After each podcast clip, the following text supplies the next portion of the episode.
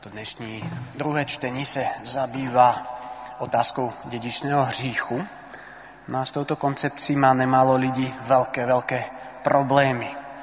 A čteme-li k tomu Genesis 3. kapitolu literním, tedy doslovním způsobem, tak samozřejmě máme velkou obtíž nejen s koncepcí dedičného hříchu, ale s celou moderní vědou. Nemálo lidí si vůbec nedokáže představit, co je vlastně tím dědičným hříchem myšlené, jak jsme o tom dneska četli v tom druhém čtení. Jsou lidi, co navrhují křesťanství bez této koncepce, bez prvotního hříchu a jiní zase tu teorii prvotního hříchu chtějí zachovat tak, jak je, protože podle nich se jedná o dogmatické tvrzení, na něm stojí celá víra církve. No mezi těmato, těmito dvěma extrémy existuje i střední cesta. Zachovat podstatu toho učení, avšak nenechat se ovlivnit dobovými antropologickými a kulturními názory. Takže ten dědičný nebo prvotní, originální hřích, nazvěme to jak chceme, není osobním hříchem nějakého člověka, Nýbrž způsob, jakým teologicky popsat tu univerzální zkušenost dosažení plného reflexivního sebeuvědomění si se, avšak bez jistoty osobního sjednocení s Bohem. Zkusme tuto strašně komplikovanou a složitou větu malinko rozebrat a pak si říci, co to vlastně znamená. Tak dovolte mi kratičký exkurs do antropologie a vývoje psychologie, která nám může malinko pomoci. My víme v současné době, že v průběhu evoluce se vyvíjel mozek a s ním rovněž způsob, jakým člověk uvažoval sebe sama. Každý jeden z nás absolvuje ten vývoj, co absolvovalo lidstvo jako celek, jako dítě. Po narození dítě není schopno rozlišovat mezi sebou a matkou či objekty kolem.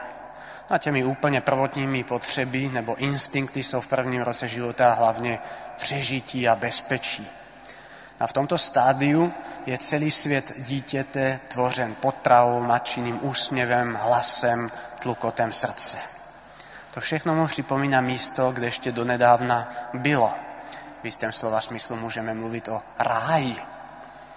Nejdůležitější věci v tomto stadiu je tedy jídlo a láska, bez kterých se dítě necítí v bezpečí a nemůže se zdravě vyvíjet. No ale postupem času, jak dítě, dítě začne později diferencovat, rozlišovat mezi sebou a prostředím a zakouší sebe sama jako tělo, které je odlišné od jiných věcí kolem něho, začíná pocitovat také potřeby potěšení, náklonnosti, slasti, lásky a úcty. Na rozvoj schopnosti uvědomění si toho vlastního já a ještě později schopnost racionální reflexe, to trvá ještě léta. Tedy v prvních měsících a letech lidského života nemáme sice plně rozvinuté racionální vědomí sebe, tedy sebe uvědomění se, avšak od toho samotného počátku lidské existence každý jeden z nás má potřeby. Potřeby, které jsou spojeny se silnými emocemi. A tyto se zase v jisté formě uchovávají v paměti.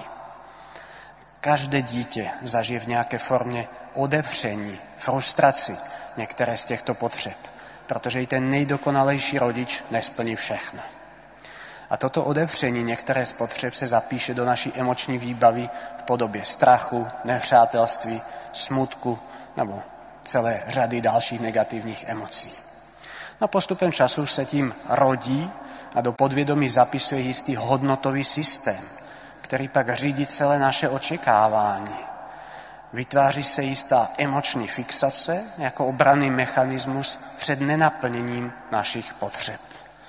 Později, mezi čtvrtým a osmým rokem zhruba věku dítěte, období socializace se to také nazývá, absorbujeme hodnoty našich rodičů, učitelů, kamarádů.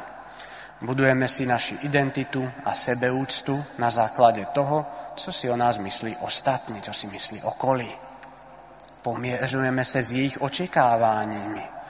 A ty emoční fixace, které se vyvinuly v předchozím stadiu jako reakce na neuspokojení základních potřeb, dostávají nyní rovněž kulturní nános, kdy se naše frustrace z, neuspokojení, z toho neuspokojení základních potřeb spojuje také s kulturními symboly pro štěstí, moc, bezpečí a podobně.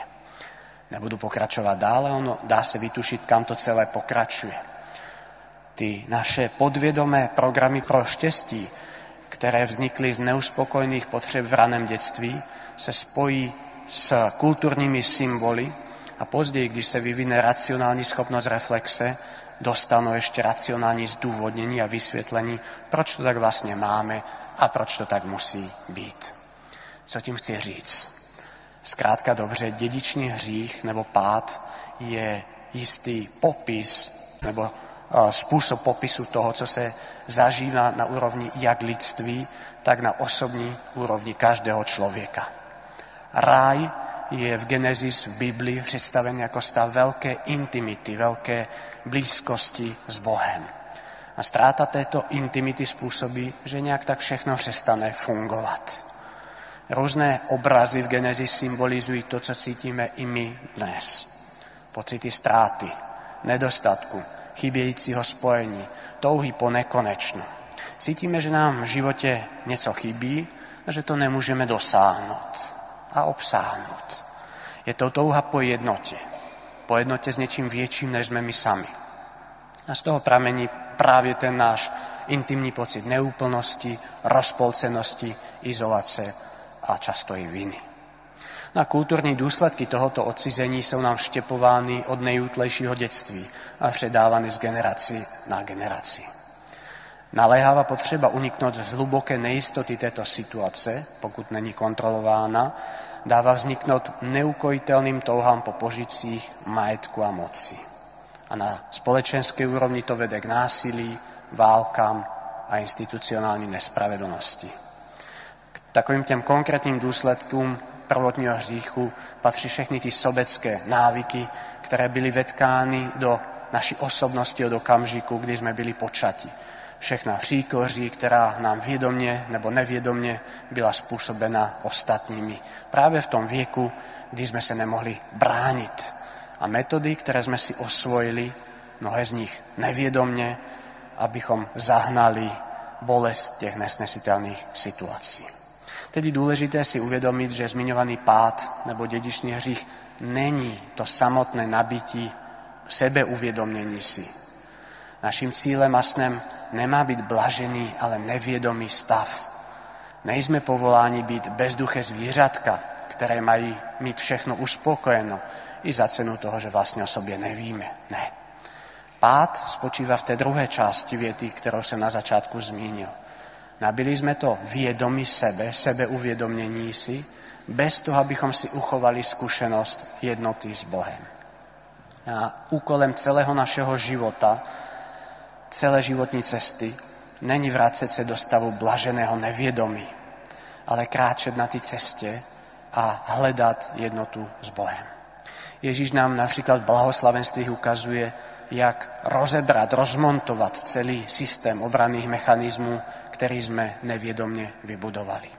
Evangelia jsou vlastně poselstvím, které konfrontuje naše emoční fixace. Ukazuje tu cestu k pravému já, původní jednotě.